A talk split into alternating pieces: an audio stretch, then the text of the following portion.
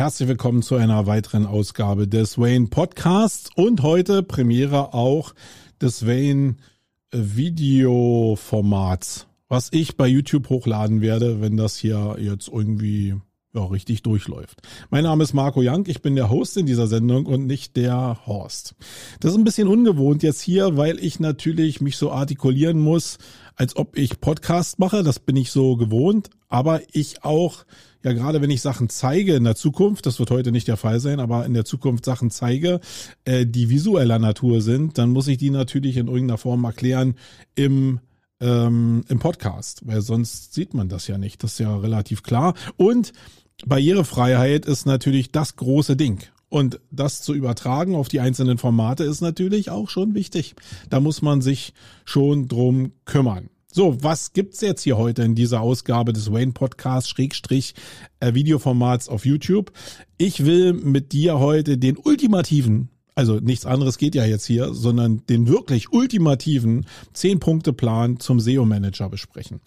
Ähm, und ich muss da gleich einen Disclaimer ranhängen, weil alles, was ich in den zehn Punkten zusammengefasst habe, ist Erfahrungswissen. Andere Leute in der SEO-Welt oder abseits werden das vielleicht ganz anders sehen. Ich glaube aber schon, dass die zehn Punkte, die ich zusammengefasst habe, dass die dir helfen können auf dem Weg zum erfolgreichen SEO-Manager. Ähm, mit allem, was dazugehört. Also Reputation, Expertenstatus, Anerkennung, eine gute Jobbeschreibung und am Ende des Tages viel Freiheiten und viel Geld. da wollen alle hin und ich glaube, dass das so ein Königsweg ist, den ich da so beschreibe. Gleichzeitig weiß ich aber, dass viele Skills bei den Leuten halt nicht ausreichen werden, um diesen Königsweg zu beschreiten. Es ist also blanke Theorie aber eine Theorie, an der du dich vielleicht orientieren kannst und wo du vielleicht den ein oder anderen goldenen, das ein oder andere goldene Nugget dir rausziehen kannst, weil du da vielleicht noch nicht so drauf geachtet hast. Ich will mal anfangen, so grundsätzlich bei diesem Wort SEO Manager, weil damit tue ich mich immer ein bisschen schwer. Und ich mache das mit der Suchmaschinenoptimierung schon wirklich ziemlich lange.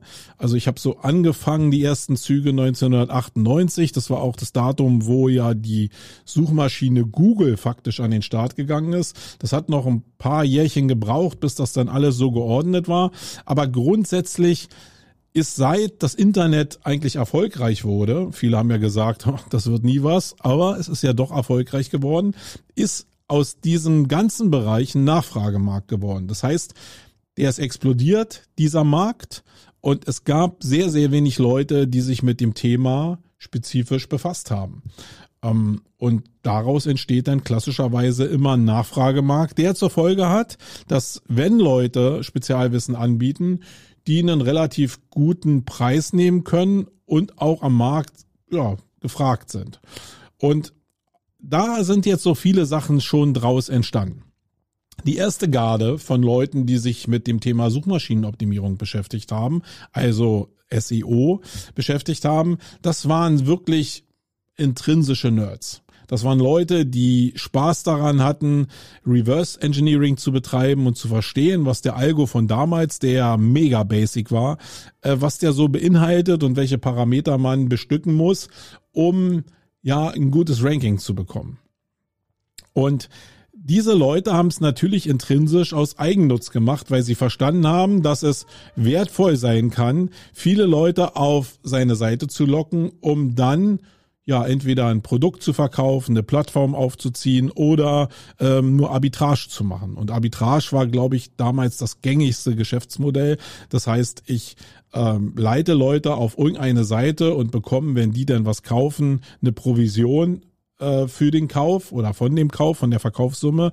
Oder ich krieg auch, das gab es sogar in den Anfangszeiten auch, für den Klick einfach schon äh, Geld ausbezahlt. Es gab es gerade im Pornobereich, war das ziemlich verbreitet. Und da sind die ganzen Leute so hergekommen. Das heißt, die haben intrinsisch für ihre eigene Tasche eigentlich gearbeitet. Und der ein oder andere, der jetzt auch noch eine hohe Bekanntheit hat, wie so ein Markus Tober, ein Johannes Beuys oder ein Markus Tandler, die sind genau aus dieser Welt entstanden. Und das war dann so ein bisschen eine Mischform aus, ja, wir machen Arbitrage, aber wir entwickeln auch eigene Produkte weil wir gemerkt haben, da gibt's auch einen Nachfragemarkt für diese Produkte, die dann dieses Internet irgendwie oder die Suchmaschinenoptimierung ja in einen Prozess packen können. Und da sind wir auch schon beim Thema. Ähm, die ganzen Leute am Anfang und die Leute jetzt, jetzt teilweise auch noch, die ja intrinsisch motiviert unterwegs sind und du merkst, das ist genau die Grenze für mich, dass es auf der einen Seite die intrinsisch motivierten Leute gibt, die wirklich Bock haben auf das Thema und dann Leute, die ein bisschen äh, auf einem niedrigen Level zwar Lust an dem Thema haben, aber nicht so dieses letzte Quäntchen geben wollen, um Sachen zu verstehen, sich so reinbeißen können in bestimmte Sachen. Ähm, diese Linie ist da und die intrinsisch Motivierten haben natürlich probiert, alles, was sicher ist, alles, was irgendwie relativ plausibel zu einem Ziel geführt hat, äh, geführt hat, also äh, in den SERPs nach oben geführt hat, dass die probiert haben, das in Prozesse zu packen. Wenn also klar war, dass wenn ich das Keyword in einem Titel weiter vorne nenne als weiter hinten oder wenn ich das Keyword zweimal nenne, dass das jetzt gerade State of the Art war, dann habe ich probiert, Leute eben damit zu beauftragen, diesen Vorgang einfach umzusetzen und habe dann alle Kriterien, die ich wusste, in einen Prozess reingepasst, reingepackt. Das heißt, am Ende des Tages hat der, der es gemacht hat, einfach nur alle To-Dos abgearbeitet. Das ist natürlich bei so einer rasanten Entwicklung, die eine Suchmaschine wie Google immer noch nimmt, aber auch damals genommen hat, relativ schwierig auf der einen Seite, äh, weil sich unheimlich viel verändert, aber eben auch genau das, was man machen muss, wenn man in der Menge nachher Seiten, optimierte Seiten erzeugen will, die gut ranken. Ja, darum ging es ja in dem Spiel eigentlich schon immer. Okay, jetzt gab es Leute, die intrinsisch motiviert waren, Leute, die Seiten gebaut haben, um Arbitrage zu machen. Es gab aber auch Leute, die natürlich Firmen gegründet haben, weil sie gemerkt haben, da entsteht jetzt ein Megamarkt und äh, ich kann da draußen Business machen. In diesem Business waren dann auch wieder Leute gefragt, die diese Prozesse umsetzen konnten und das bedeutete, faktisch entstand immer oder war es immer ein Nachfragemarkt. Ja, und das, was ich jetzt hier beschreiben will, ist eigentlich so der Werdegang eines SEO-Managers, also jemand, der diese Prozesse in erster Linie verwaltet und sich vielleicht nicht so richtig für Mega-Innovationen im Algorithmus interessiert, sondern einfach nur das umsetzt, was irgendwie möglich ist, um nach oben zu kommen und vor allen Dingen die ganzen Sachen überwacht und auch die Erfolge überwacht. Das ist ja extrem wichtig und da ist auch überhaupt gar nichts Fatales dran. Ich muss natürlich zugeben, dass der Übergang zwischen SEO Manager und dem, ich weiß gar nicht, wie man den da nennt, intrinsisch motivierten Power Nerd in SEO, dass diese Übergänge fließend sind. Also vielleicht fange ich als SEO Manager an in dem Bereich und komme dann einfach in den Bereich, wo ich ja auch wirklich Bock auf das Thema habe, wo ich eigene Testserien mache und dann einfach in dem Stadium höher äh, aufsteige. Und das ist überhaupt nicht schlecht. Ja, sondern eigentlich ist dieses intrinsische die Ausbaustufe und die Königsklasse der Suchmaschinenoptimierung. Aber wenn wir auf den Markt schielen, dann brauchen wir eigentlich viel mehr SEO-Manager, die das erforschte und reverse, reverse engineerte ähm, auf die Straße bringen und in URLs und entsprechender Seiten umsetzen. Ja. Ja, also haben wir da einen Nachfragemarkt für SEO-Manager und überall, wo ein Nachfragemarkt ist, können natürlich Leute in den Markt reinkommen und sich entwickeln und ja, vielleicht auch gutes Geld verdienen und eine gute Position bekommen. Und um das alles so zu ermöglichen, habe ich diesen 10-Punkte-Plan hier zusammengestellt und den will ich einfach mal mit euch durchgehen. Also, Punkt eins, fangen wir mal an. Die Ausbildung. Ähm, es ist, also Suchmaschinenoptimierung ist ein Riesenbereich, der auf Basis des nicht vorhandenen, äh, der nicht vorhandenen staatlichen Ausbildung ja sich selbst überlassen war. Ähm, daraus folgt natürlich, dass sich Leute das entweder selbst beigebracht haben oder es Schulungen gegeben hat da draußen, die von Agenturen oder so angeboten wurden als Dienstleistung, um sich in irgendeiner Form zu qualifizieren und das Basiswissen vielleicht zumindest aufzunehmen. Ja, da gibt's aber nicht so viel da draußen. Äh, es gibt die ähm, Akademie für Suchmaschinenoptimierung zum Beispiel, äh, wo ich selbst ähm, Referent bin.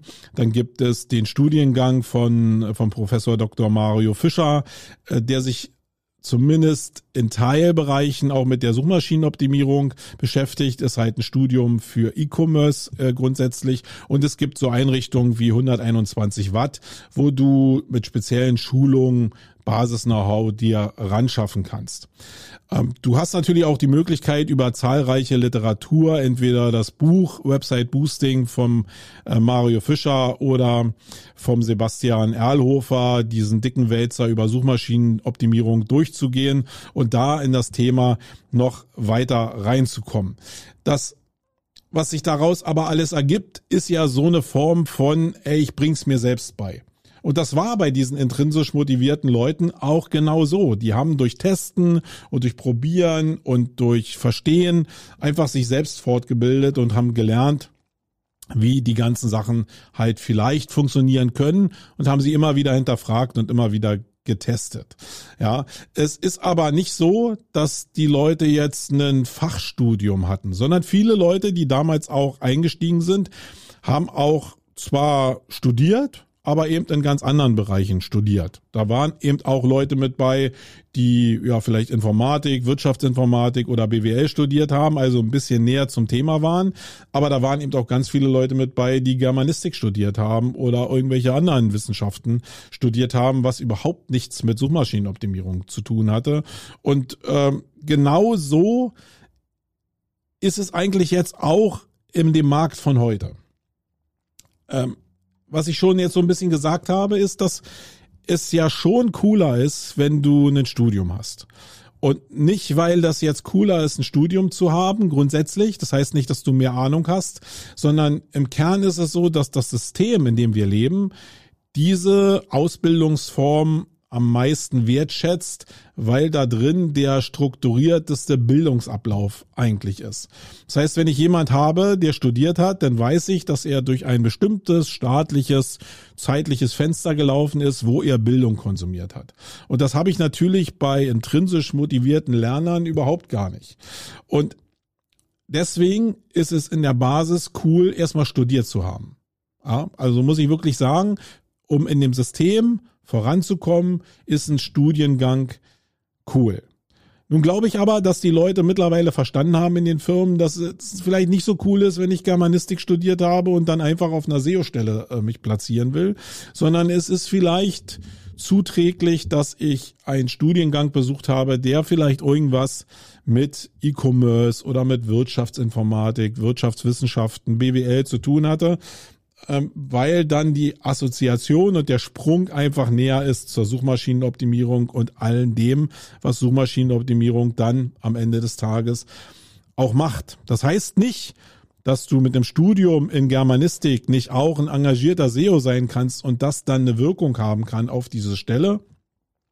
Heißt es nicht, ich glaube aber, wenn die Leute einfach denken und in der Zeit leben wir, dann wollen die einen einfachen Zusammenhang haben zwischen einem themenrelevanten Studium und dem, was sie denn da machen, in dem Fall Suchmaschinenoptimierung. Jetzt ist es ja so, dass sehr, sehr viele Quereinsteiger halt auch aus äh, in den Bereich Suchmaschinenoptimierung reingekommen sind. Und ich selbst ja auch aus dieser Kategorie komme. Ich war selbst mal 27 Jahre Polizist, bin dann Suchmaschinenoptimierer geworden. Ja, also ich habe kein Studium, ich habe nur eine Fachhochschulreife, da bin ich hängen geblieben. Das heißt, ich würde mich ja selbst torpedieren, wenn ich jetzt hier bei dieser Aussage bleiben würde. Und alle Leute, die jetzt da draußen sagen, ja, und was ist mit mir als Quereinsteiger? Ähm, ja, du hast natürlich deine Berechtigung und ich würde sagen, dass die Leute, die intrinsisch motiviert und richtig Gas geben für ihre eigenen Projekte oder auch für andere Sachen, dass die immer noch ja eigentlich die Spitze des Eisberges sein müssten oder könnten.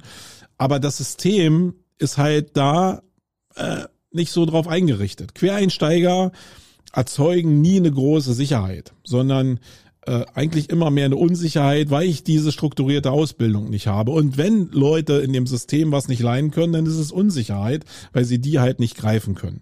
Sondern sie wollen sich ja auch vor ihren Vorgesetzten einfach in Sicherheit bringen und zu sagen äh, und sagen, hey, ich habe wenigstens einen eingestellt, der ein abgeschlossenes themenrelevantes Studium hatte dann bin ich halt sicherer, als wenn ich sage, äh, ich habe hier so einen Quereinsteiger geholt und so richtig habe ich aber nicht verstanden, was der da eigentlich die ganzen Jahre so gemacht hat. Scheint ein netter Kerl zu sein, aber äh, so richtig Tuchfühlung habe ich zudem nicht. Das kann natürlich sein, dass das trotzdem der Top-Mann ist, aber das System gibt das halt nicht so richtig her.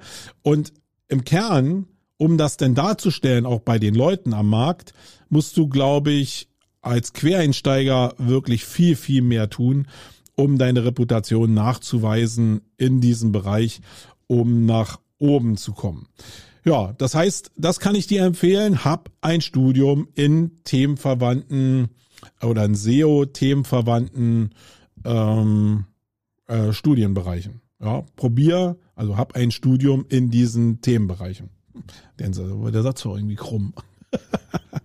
ja, das kann ich dir nur empfehlen. Dann hast du es auf jeden Fall auf dem Weg nach oben ähm, leichter. Wie sollte man nun so eine Karriere anfangen, wenn man gerade am Startpunkt steht? Und das ist schon der Punkt zwei. Ich würde dir empfehlen, in irgendeine SEO-Agentur zu gehen. Ähm, ich glaube, dass so SEO-Agenturen, die so einen Personal-Mitarbeiterbestand haben von 30 bis 80 Leuten, dass die die besten Prozesse ausgeprägt haben, weil sie die direkt benötigen, um effektiv arbeiten zu können. Und sie haben eine Menge Know-how auch im Bereich Schulung. Das heißt, du kommst erstens sehr schnell in den Genuss von sehr vielen Schulungen, weil die darauf angewiesen sind, dass die Leute schnell druckbetankt werden, um dann an Projekte rangelassen zu werden, weil dann arbeiten sie eigentlich auch erst so richtig wirtschaftlich. Und auf der anderen Seite hast du in SEO-Agenturen wirklich die Möglichkeit, sehr, sehr viele unterschiedliche Kunden zu betrachten. Und das ist ein Basisskill, den du als SEO eigentlich drauf haben musst. Das ist völlig anders, als wenn du direkt in-house in ein Inhouse-Team gehst, wo es nur um eine Produktpalette geht oder eine Engine geht, dann bist du fokussiert genau auf diese Engine und lernst halt nicht von diesen ganzen Randbereichen, die es da auch noch gibt oder von der Unterschiedlichkeit der einzelnen Projektarten oder auch Businessesarten was extrem wichtig ist, um eine breite Range zu bekommen.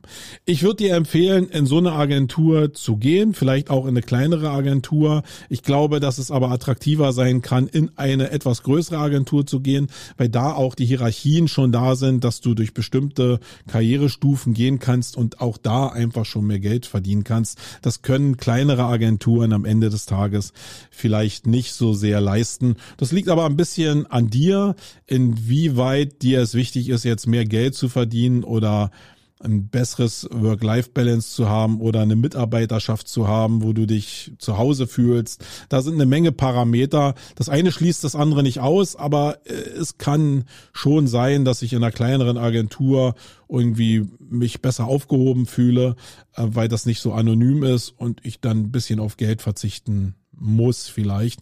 Ähm, aber ich glaube, um nach vorne zu kommen, ist es besser, in eine größere Agentur zu gehen, zu gehen. Und wir kommen nachher nochmal zu dem Thema äh, Marke, die extrem wichtig ist. Und da ist dieses Halo von der Marke in größeren Agenturen für dich natürlich besser, weil das am Markt breiter gespielt wird und der Halo einfach größer ist. So, wenn du dann in der Agentur bist, ja, dann solltest du dir grundsätzlich schon mal Gedanken machen, wie denn Geschäftsmodelle äh, oder wie das Geschäftsmodell ist von dem Arbeitgeber, bei dem du gerade bist. Und das ist jetzt eine übergreifende Geschichte hin zu Arbeitgebern, die aus, äh, die im Inhouse-Bereich unterwegs sind. Ähm, und lasst uns mal einfach drei davon durchgehen und das ist dann auch der Punkt drei. Das Modell, was du in der Agentur höchstwahrscheinlich äh, mit unterstützen wirst oder ja, wo das Geld eigentlich mit dir erwirtschaftet wird, ist ein Zeit gegen Geld Modell. Ja, du bist eine bestimmte Anzahl an Stunden in der Agentur und kannst von deiner Anwesenheit, je nachdem wie deine Agentur aufgestellt ist, eine bestimmte Anzahl an Stunden einem Kunden abrechnen. Ja, das nennt man so faktorierbare Stunden.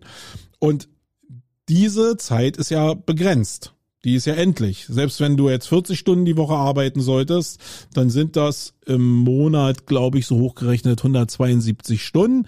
Und dann geht noch ein bisschen was ab für, für äh, ich fahre den Rechner hoch, ich gehe mal auf Toilette, manche Leute gehen rauchen, dann gibt's sowas wie ein Social Life noch, dann gibt's Fortbildung, dann gibt's Incentives, äh, Teambuilding-Maßnahmen, Fortbildung und am Ende des Tages bleiben vielleicht ja 50 bis 70 Prozent deiner wöchentlichen Arbeitsleistung als fakturierbare Stunden übrig. Das heißt, ich habe jetzt als Agenturchef eigentlich nur zwei Möglichkeiten, äh, eigentlich für mich zu skalieren. Einmal über den Stundensatz, der dann angerechnet wird für den einzelnen Mitarbeiter oder für die Stunden, die dann übrig bleiben oder Schrägstrich die Tagessätze, die ein Mitarbeiter leisten kann. Und ich kann in der Agentur über Personal skalieren. Ja. Jetzt haben wir ja gerade gelernt, dass es einen Nachfragemarkt gibt. Das heißt, Personal ist in der Regel nicht so richtig vorhanden, also ist zumindest schwer zu bekommen. Und daraus entsteht eine gewisse Abhängigkeit äh, dieses Business-Systems. Ich kann also nicht grenzenlos skalieren, was bedeutet, dass die Agenturen in der Regel nicht so viel Kohle zahlen können. Also nicht so hohe Gehälter zahlen können. Dennoch kannst du da mega viel lernen, weil du eben einen großen Range an Kunden hast, den du betreuen kannst. Deswegen würde ich diese Zeit auf jeden Fall nicht missen. Aber in der Zeit solltest du dir genau über diese Modelle Gedanken machen, weil das schon damit was zu tun hat, wie dann deine Karriereleiter vielleicht aussehen kann später und welche Gehälter du auch verdienen kannst. Das zweite äh, Modell, was ich ansprechen will, ist das allgemeine Margenmodell. Das heißt, wenn du in einer Firma irgendwann arbeiten solltest, die eine Marge erzeugt über Produkte, die sie, also die diese Firma herstellt oder die sie auch handelt, äh, dann kannst du auf Basis der Marge, die auf dem Produkt liegt, ja hochrechnen, wenn du zumindest die Anzahl der verkauften Produkte kennst, wie weit skalierbar das ist. Wenn du also eine 50% Marge auf einem Produkt hast und das Produkt lässt sich jetzt unendlich skalieren, also weil einfach die Produk Produktionskapazitäten da sind, ähm, dann hast du natürlich die Möglichkeit, einfach den Gewinn hochzutreiben. Und du hast auch extrem die Chance, den Gewinn hochzutreiben durch deine Mitwirkung, weil du ja einfach für mehr Vertrieb sorgen kannst über deine Arbeit als Suchmaschinenoptimierer, für mehr Leads, für mehr Sales sorgen kannst und damit direkt in die Gewinnkette eingreifen kannst. Das heißt, du bist das erste Mal eigentlich an dem Punkt, wo es so eine Abhängigkeit zwischen deiner Arbeit und dem Gewinn oder zumindest dem Umsatz, dem Gewinn ist äh, schwierig, aber zumindest den, den Umsatz des Unternehmens beitragen kannst, den du dann irgendwann in Gehaltsverhandlungen ja auch klassisch begründen kannst und hoffentlich nachweisen kannst. Ähm, das ist aber so, dass man sagen könnte, ja, dieses Margenmodell, das betrifft aber auch viele Einzelhändler, die im Offline-Geschäft unterwegs sind, etc. pp. Und das stimmt natürlich. Ja, die verdienen vielleicht viel Geld und die wollen vielleicht auch den ein oder anderen Ausflug mal machen ins Online-Marketing. Aber grundsätzlich haben sie nicht so den Antrieb, ähm, da was zu machen, weil sie ja eigentlich ihren Haupt Stützpfeiler im Offline-Geschäft haben. Davon gibt es sehr viele da draußen. Deswegen solltest du in der nächsten Ausbaustufe dir einfach Modelle angucken, die die Wirtschaftlichkeit, also ein Margenmodell fahren, aber die Wirtschaftlichkeit im Internet haben. Ja, da gibt es dann eine ganze Geschäftsmodelle. Das sind zum Beispiel Anbieter von Online-Shopping-Lösungen. Das sind so Plattformen wie Idealo, Amazon. Ähm, da gibt's viele Firmen, auch die auf Amazon basieren, die ihr Geschäftsmodell direkt skaliert als Margenmodell im Internet stattfinden lassen. Und da hast du den Vorteil des Margenmodells, hast aber auch die Abhängigkeit zum Internet was dir eine gewisse Sicherheit gibt, weil die Ausrichtung des Unternehmens halt klassisch auf das Internet gemünzt ist. Und das gibt dir eine gewisse Form von Sicherheit, aber keine abschließende Sicherheit. Wir hatten jetzt gerade, wo ich das hier aufnehme, in der letzten Woche äh, den Fall, dass zum Beispiel der Shop-Plattform-Anbieter Shopify zehn äh, Prozent der Belegschaft entlassen hat. Äh, warum, weiß kein Mensch. Da ist auch so eine wirklich ein SEO-Experte wie der Kevin Indig dabei gewesen. Da steckst du nicht drin. Selbst so Geschäftsmodelle, die am Internet irgendwie in, also in diesem Margenmodell gefahren wären, müssen sich irgendwann für einen ja, für eine Übernahme, für einen Kauf oder für die Börse einfach hübsch machen. Und hübsch machen bedeutet, dass die Kosten reduziert werden müssen. Und ja, da entlässt man erstmal vielleicht zehn Prozent der Belegschaft und auch die Leute, die vielleicht sehr viel Geld kosten. Und erinnere dich dran, Nachfragemarkt bedeutet in der Regel auch, wenn du ein richtig guter Mann oder eine richtig gute Frau bist, dass du eben auch mehr Geld verdienen kannst. Und ich glaube, dass der Kevin da schon sehr gut Geld verdient hat. Und das war dann bei den Controllern vielleicht so ein Posten, den sie einfach gestrichen haben. Aber darauf solltest du achten, weil das wirklich, wirklich wichtig ist für gerade die Stabilität deiner Stelle, aber auch für den Verdienst, die du auf einer Stelle äh, im Endeffekt machen kannst oder was du im Endeffekt verdienen kannst. Dann kommen wir zum Punkt vier äh, Und das ist die Marke. Das hatte ich schon angesprochen guck darauf, dass du entweder in den Anfängen bei relativ großen, markenstarken Agenturen arbeitest, weil dieser Halo-Effekt, den das auf deine Person abstrahlt von, hey, ich habe drei Jahre meinetwegen bei der Agentur XY gearbeitet, das spricht sich halt in der Szene rum. Und ähm, das spricht sich auch bei Headhuntern rum und daraus entsteht eine gewisse Reputation und schon eine Möglichkeit, mehr zu verdienen äh, oder eine bessere Stelle zu bekommen, einfach weil du bei der entsprechenden Marke schon bist. Wenn du da meinetwegen drei oder fünf Jahre gearbeitet hast, dann hilft dir das wirklich. Das setzt sich aber fort, wenn du irgendwann meinetwegen in eine Inhouse-Abteilung kommst, weil du nach drei bis fünf Jahren gewechselt hast und das solltest du machen in jedem Fall, äh, dass du dann wechselst nach Inhouse, wenn dir zumindest Karriere und Verdienst äh, wichtig ist, dann achte auch da darauf, dass du bei großen Brands, bei großen Marken arbeitest. Also so Marken wie beispielhaft Universal, Biontech, Disney. Das sind wirklich Marken, die eine, Strahlwirkung haben, äh, wo du einfach diesen Expertenstatus viel, viel schneller bekommst, weil man ja davon ausgeht, dass diese großen Firmen nur die besten Leute in ihr System lassen und das strahlt natürlich auf deine Person ab. Und wenn später du dann nochmal von der einen Firma zu der nächsten Firma vielleicht gehst, um äh, entweder bist du vom Headhunter abgeworben worden oder du willst halt einfach aggressiv mehr Geld verdienen, dann ist diese Marke, die dahinter ist, extrem wichtig. Und nochmal, nicht, weil die Marke eigentlich so cool ist, sondern weil sie dem, der dich anheuert, die Sicherheit gibt, das Beste am Markt eigentlich geholt zu haben, ähm, weil diese Marke halt so abstrahlt. Ja. Okay, dann kommen wir zu Punkt 5. Während der ganzen Entwicklungsphase ähm, solltest du daran arbeiten, immer weiter über den Tellerrand zu schauen. Das heißt, selbst wenn du als SEO-Manager anfängst, also Prozesse verwaltest, solltest du probieren, dein Skillset einfach zu erweitern. Ich bin in der Vergangenheit oftmals dafür belächelt worden, dass ich mal gesagt habe, dass ein SEO auch Photoshop können sollte. Ähm, ich habe die Reaktion nie ganz verstanden, weil ich glaube, dass jemand, der sich mit Suchmaschinenoptimierung beschäftigt, der noch sehr viele Skins in anderen Bereichen hat. Und das muss nicht zwangsläufig Photoshop sein. Das kann auch im Bereich der Programmierung meinetwegen der Fall sein oder im Bereich von Film oder Grafikerstellung oder whatever, ähm, dass umso mehr Skills du dir ran schaffen kannst, umso eigenständiger kannst du Projekte bis zu einem bestimmten Level betreuen, was für den Arbeitgeber, der dich angestellt hat, eben auch einfach den Kostenapparat senkt.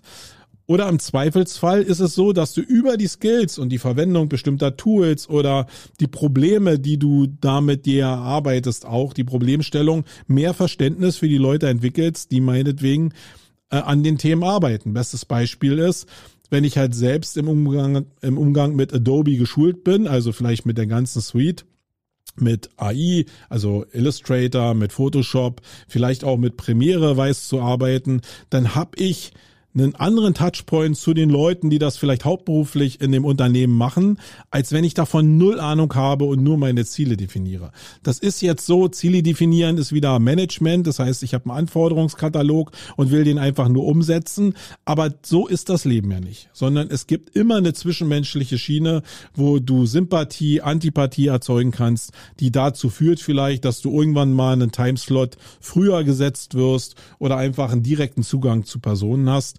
Und damit bist du immer effektiver und schneller. Ja? Das heißt, schaff dir so viel Skills rauf, wie du kannst. Und im Idealfall ist für mich eigentlich das immer so, dass jemand, der ein eigenes Projekt hat, wo er in der Lage ist, dieses ganze Projekt mit allen Skills, die dazu nötig sind, um eine erfolgreiche Seite auch zum Ranken zu bringen, selber hinzukriegen. Das heißt, den Umgang im Webdesign mit WordPress meinetwegen zu können, ähm, Texte erstellen kannst, Grafiken erstellen kannst, Video erstellen kannst mit Tools umgehen kannst, mit Marketing Automation umgehen kannst. Diese ganzen Sachen, um sein eigenes Projekt zu managen, was jeder Solopreneur da draußen ja macht, das ist alles cool.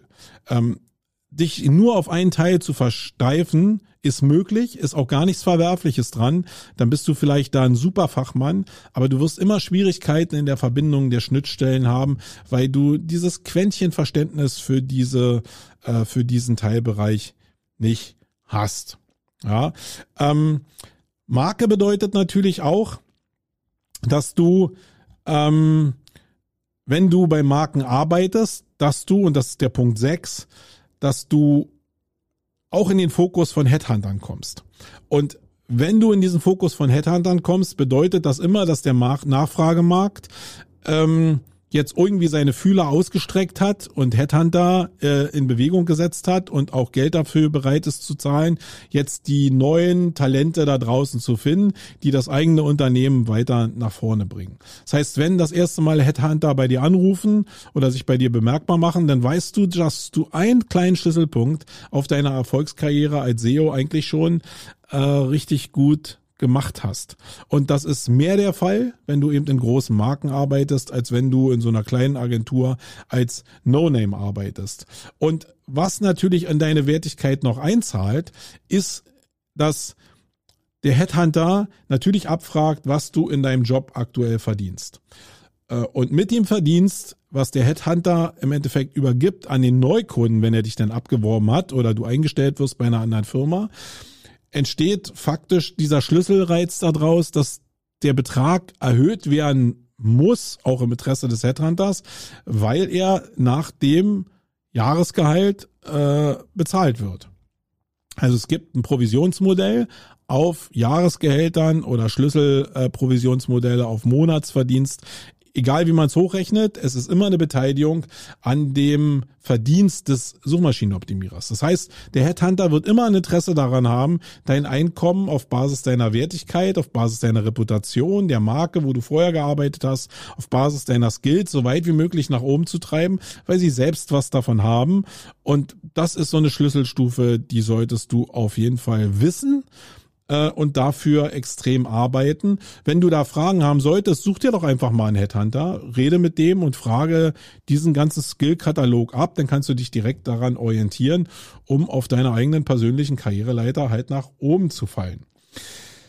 Punkt sieben ist Empathie. Und das ist, glaube ich, so, ja, vielleicht ein Skill, den kann man noch nicht mal so im täglichen Doing lernen. Ich meine, wenn viele junge Leute meinetwegen in den Markt kommen, dann ist in bestimmten Teilen Empathie sicherlich erlernbar. Aber eigentlich ist es nach meiner Erfahrung eine Charakterfunktion, die schon sehr früh in der Kindheit geschliffen wird und die dann nur noch verfeinert wird. Aber bei Leuten, bei Leuten, die null empathische Fähigkeiten mit 25 haben, da ist es, glaube ich, auch nicht so sehr zu erwarten, dass die eine mega Empathie noch ausprägen, wenn die halt 45 sind. Natürlich gibt es ein paar Treiber, die vielleicht das verstärken können, Schicksalsschläge meinetwegen, die vorher vielleicht nicht da waren. Ja, aber ich habe das noch nicht erlebt. Ähm, ich muss aber sagen, dass das genau der Schlüsselmoment ist, um in Positionen, in Führungspositionen in-house oder auch in Agenturen zu kommen. Also diese berühmten, berüchtigten Stellen von Teamlead oder Head of SEO, das sind einfach Stellen, wo irgendwann nicht nur SEO-Know-how oder Skills gefordert sind, die noch irgendwie damit verbunden sind, sondern wo es knallhart auch um Personalführung geht. Und dazu brauchst du zwei Sachen. Es gibt zwei groß angelegte Richtungen im Führungsstil und das ist zum einen entweder sowas wie ein ja, Befehl- und Gehorsamstil, ja, der jetzt nicht so sehr angesagt ist in unserer heutigen Gesellschaft. Das heißt, wenn klare Ansagen gemacht werden und wenn ja das vielleicht auch in einem Ton formuliert wird, der dazu führt, dass diese Sachen dann auch umgesetzt werden, das ist nicht so richtig beliebt. Aber ich kann euch sagen, das ist mega effektiv. Ja, also wenn das jemand gut macht und richtig gut durchexerziert, dann sind die ans Militär angedockten Führungsgeschichten ähm, wirklich hochfunktional und sie haben den, den wirklichen Vorteil, dass sie Prozesse in der Regel massiv komprimieren, was auf die Wirtschaftlichkeit von Agentur oder Inhouse-Abteilung einzahlt. Was aber viel, viel verbreiteter ist und was, glaube ich, auch so State of the Art ist aktuell gesellschaftlich, ist ein kooperativer Führungsstil, ein empathischer Führungsstil, ein authentischer Führungsstil. Das heißt, dass du als Vorgesetzter ein Verständnis hast für deine Mitarbeiter, für die äh, Nöte und Sorgen, natürlich auch ein offenes Ohr hast und den Druck, den du ja selber auch hast in der Sache, in Sachen Wirtschaftlichkeit, dass du das übergeben kannst und vermitteln kannst in einer sehr menschlichen Art. Ja, nicht mit Befehl und Gehorsam, sondern indem du plausibel erklären kannst, dass das Rädchen oder dass der Mitarbeiter als Rädchen halt so wichtig und wertvoll ist in dem System, äh, dass er bestimmte Sachen in einer bestimmten Umsetzungsform halt machen muss, damit das ganze System funktioniert. Und dazu ist Einfühlsamkeit halt schon wirklich ein Skill. Und wie gesagt, das hat man oder das hat man nicht. Ich glaube, dazwischen gibt es wenig. Gesetzt den Fall, du hast das. Ähm, dann sei dir auch nicht zu fein, das einfach nochmal vielleicht zu verfeinern in bestimmten Schulungen, die es ja äh, da draußen auch gibt, um gerade im Bereich Kommunikation und so noch sicherer zu werden. Weil du hast nie das ganze Paket. Du hast die Basisfunktion, empathisch zu sein, ja. Das ist, glaube ich, ein, Charakterzug, den man ausprägt. Aber den kann man natürlich noch verbessern. Man ist nie ideal empathisch, sondern man kann gerade das, was daraus mündet, nämlich Kommunikation, extrem fördern und extrem schulen im Sinne von dem, was du denn da draußen in einer Agentur oder äh, in einer Inhouse-Abteilung lernen musst. Ich selbst war bei sehr vielen Fortbildungen in dem Bereich und äh, das ist immer verbunden mit ein bisschen Theorie, aber sehr viel mit Rollenspiel. Und in diesen Rollenspielen lernst du halt sehr viel Kommunikation in Verbindung mit dem, was dir vielleicht als Mensch vorgegeben ist, nämlich der Empathie. Da solltest du auf jeden Fall dran arbeiten, weil wenn du das gut hinkriegst, ist das vielleicht sogar für die Stelle, die du dann einnimmst, noch viel, viel wertvoller, ähm, als wenn du ähm, jetzt nur auf das Know-how schielst. Ja, ich glaube, das nimmt ab dieser, ab einer gewissen Stufe, nimmt die Wertigkeit von Know-how ab, äh, sondern wird ersetzt durch diese empathischen Führungsqualitäten, die du dann vielleicht auch hast. Auf dieser ganzen Strecke, die du denn in deiner Entwicklung hast, solltest du in jedem Fall so früh wie möglich daran arbeiten, äh, dass Leute wissen, dass du diesen Weg beschreitest. Es macht ja gar keinen Sinn, dass du diese ganzen Punkte, die ich gerade genannt habe, für dich behältst und die kein anderer da draußen erfährt. Und da sind wir bei Punkt 8, nämlich dem Thema Personal Branding. Ja, arbeite daran, dich nach außen authentisch, empathisch und karrierebewusst als Experte äh, darzustellen und diese, diesen Expertenstatus auch zu pflegen. Und natürlich ist das ein Weg, und du solltest schon als, selbst wenn du als Trainee irgendwo anfängst, schon genau diesen Weg skizzieren. Entweder auf einer eigenen Seite, die du für dich anlegst, was immer so die Königsklasse für Personal Branding ist, aber eben auch auf entsprechenden sozialen Profilen, die du hast, auf LinkedIn, auf Facebook, auf Twitter, äh, auf Xing, auch wenn das Netzwerk ein bisschen kleiner geworden ist, sind das alles so äh, Personal- und Karriereplattformen, die schon wichtig sind, um anderen Leuten die Möglichkeit zu geben, mehr über dich zu erfahren. Und daran solltest du in jedem Fall arbeiten. YouTube-Kanäle sind auch ein schönes Beispiel. Mit vielen Leuten unterhalte ich mich einfach, die sagen, ja, ähm, das Influencer-Marketing, das ist ja total toll und da machen viele Leute total was richtig. Aber wenn man dann ihre eigene Reputation oder ihr eigenes Reputationsmanagement sich anguckt, dann ist es oftmals relativ dünn. Ja. Und es fängt schon damit an, dass ich nicht nur Formate baue, sondern dass ich vielleicht ein gutes Bildset habe, um mich als Person entsprechend auch erstmal darzustellen. Und da schwächelt es ja schon bei vielen, dass sie einfach so, ja, aus, aus dem Alltag gemachte Handybilder für ihre eigene Reputation benutzen. Und da kann man von den Influencern wirklich, wirklich sehr viel lernen, äh, wie man sich nach außen darstellen kann und darstellen soll. Ja, Punkt neun ist das Netzwerk. Und das ist vielleicht genau mit dieser intrinsischen Motivation verbunden. Das ist das, was ich zum Beispiel nach äh, seit 20 Jahren pflege und was vielleicht auch wieder ein bisschen an diesen äh, empathischen Grundskills liegt, weil ich bin sehr extrovertierter, ein sehr kommunikativer Mensch. Ich habe zwar auch Phasen, wo ich introvertiert bin, äh, das merkt man nach außen vielleicht gar nicht so, aber so grundsätzlich äh, ist es schon so, dass ich extrovertiert bin und sehr an Kommunikation und an Netzwerk interessiert bin. Das sind so Bereiche, die eben darin gemündet sind, dass ich irgendwann angefangen habe, Veranstaltungen zu bauen zum Beispiel. Das macht man ja nicht, wenn man sehr ein scheues Reh ist, sondern wenn man sehr stark netzwerkt. Und das else kann man eben auch über das Personal Branding machen in den sozialen Netzwerken, die es da draußen gibt, weil die heißen ja soziale Netzwerke, weil da soziale Kontakte entstehen sollen. man hält es gar nicht für möglich. Ja, das heißt, arbeite an diesem Netzwerk, weil dieses Netzwerk einen Wert hat und nicht ein Netzwerk, muss ich mal dazu sagen, wo du einfach nur Follower generierst, weil du die irgendwo bei Fiverr oder Co gekauft hast, sondern ein Netzwerk, wo sich wirklich persönliche Kontakte ausprägen.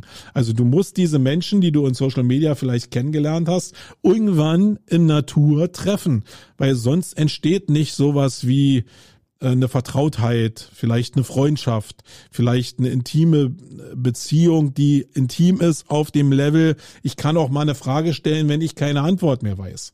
Weil darum geht's ja im Endeffekt. Wenn ich das schaffe, mir einen Personenkreis aufzubauen, wo ich eben mal Fragen stellen kann, die ich nicht öffentlich stellen muss, die ich aber diesem Menschen stellen kann, die ich gerade aktuell selbst nicht beantworten kann, dann ist das ja eine massive Know-how-Erweiterung, die ich habe. Und gute Arbeitgeber wissen genau darum, dass dieses Netzwerk vorhanden ist, weil daraus sich nochmal wirklich eine Multiplikation des eigenen Know-hows ergibt und im Idealfall auch eine Multiplikation des Know-hows des Unternehmens, in dem du arbeitest. Und genau dieses Netzwerk ist vielen Leuten eben auch was wert, wenn du bei denen arbeitest. Das ist aber genauso mit dem Netzwerk wie auch mit dem Personal Branding. Wenn du halt den Halo einer bestimmten Marke mit dir rumträgst, weil du bei Marke XY arbeitest, dann hat ja dein Arbeitgeber in der Regel auch was davon. Ja, es kann zweischneidiges Schwert sein, weil das, was du über die Zeit vielleicht bringst, kann sich verändern und auch Chefs sind vielleicht nicht davor gefeit, dass irgendwann jetzt irgendeiner in der Corona-Zeit irgendwie krudes Zeug erzählt. Aber so grundsätzlich hat das schon einen Vorteil, wenn andere Leute deine Marke mit in die Welt tragen. Und setzt jetzt den Fall, du baust eine seriöse Marke für dich auf, ist es der beste Weg irgendwie, um ja Wert für dich zu schaffen. Und dieser Wert ist zwangsläufig immer mit, ähm, mit einem Mehr an Geld auch verbunden. So, kommen wir zu Punkt 10. Und das sind die Ellbogen.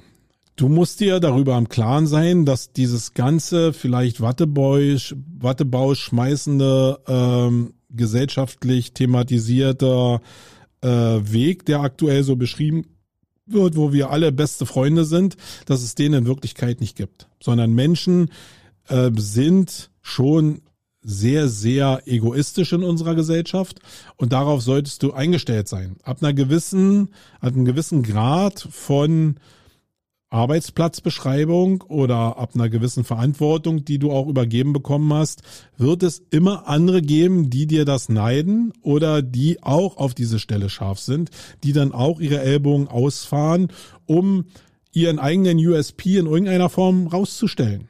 Ja? Und manchmal sind es so banale Sachen wie der Führungsstil Befehl und Gehorsam äh, tritt an gegen den Führungsstil empathisch. Ja?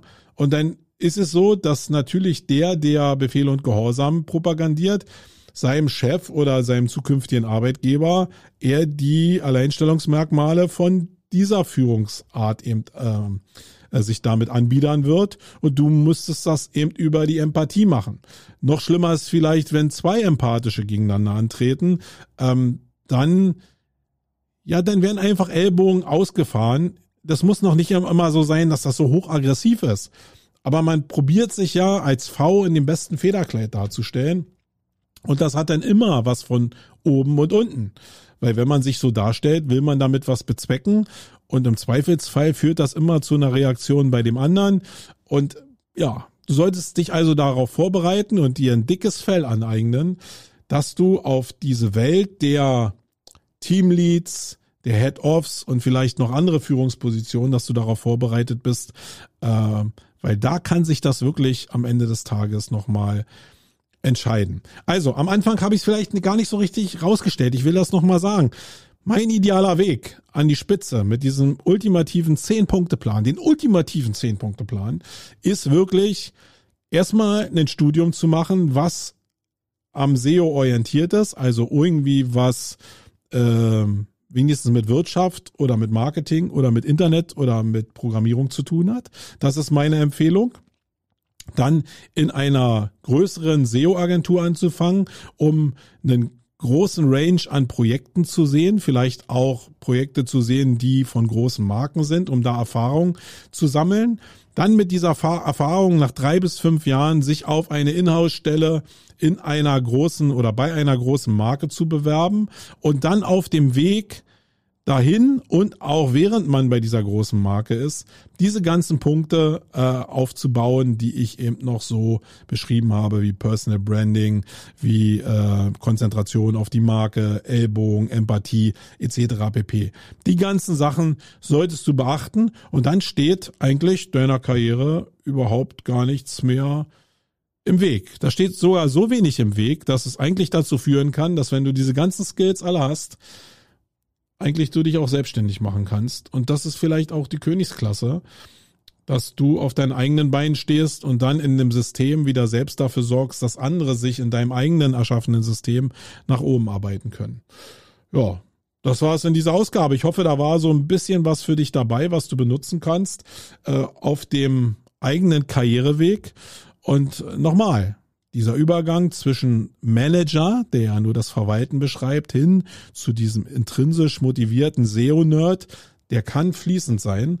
Der ist aber für manche Leute nach meiner Erfahrung, ist diese Schwelle nicht zu überspringen, weil der Charakter einfach so ist oder weil die Lebenssituation auch einfach so ist, dass man nicht den Beruf an erster Stelle führen will, sondern der Beruf halt einfach dazu da ist, um Geld zu verdienen, um seinen normalen Lebensunterhalt zu versorgen oder zu erwirtschaften und nicht um Karriere zu machen etc. pp. Da trennen sich sicherlich Spreu von Weizen. Und ich würde jetzt mal sagen, dass diese Punkte, die ich jetzt angesprochen habe, nicht geschlechterspezifisch sind. Ja, egal ob Männlein, Weiblein oder divers. Ich glaube, damit kann jeder umgehen. Am Ende trifft immer noch irgendein Chef eine Entscheidung für eine Person oder gegen eine Person. Aber der Markt ist ein Nachfragemarkt. Das heißt, die nächste Stelle ähm, ist auch ne, nur ein Klick entfernt, kann man fast sagen. Oder ein Head hat da entfernt. So, das war's in dieser Ausgabe. Mir hat Spaß gemacht, obwohl es ziemlich heiß hier war. Ich hoffe, dass das auch ein cooles Videoformat war. Da war jetzt nichts mit bei, was man irgendwie nochmal hätte erklären müssen an Visualisierung. Wir hören und sehen uns dann am nächsten Dienstag wieder mit einer weiteren Ausgabe des Wayne Podcasts und des Wayne Videos. In diesem Sinne, tschüss. Wayne.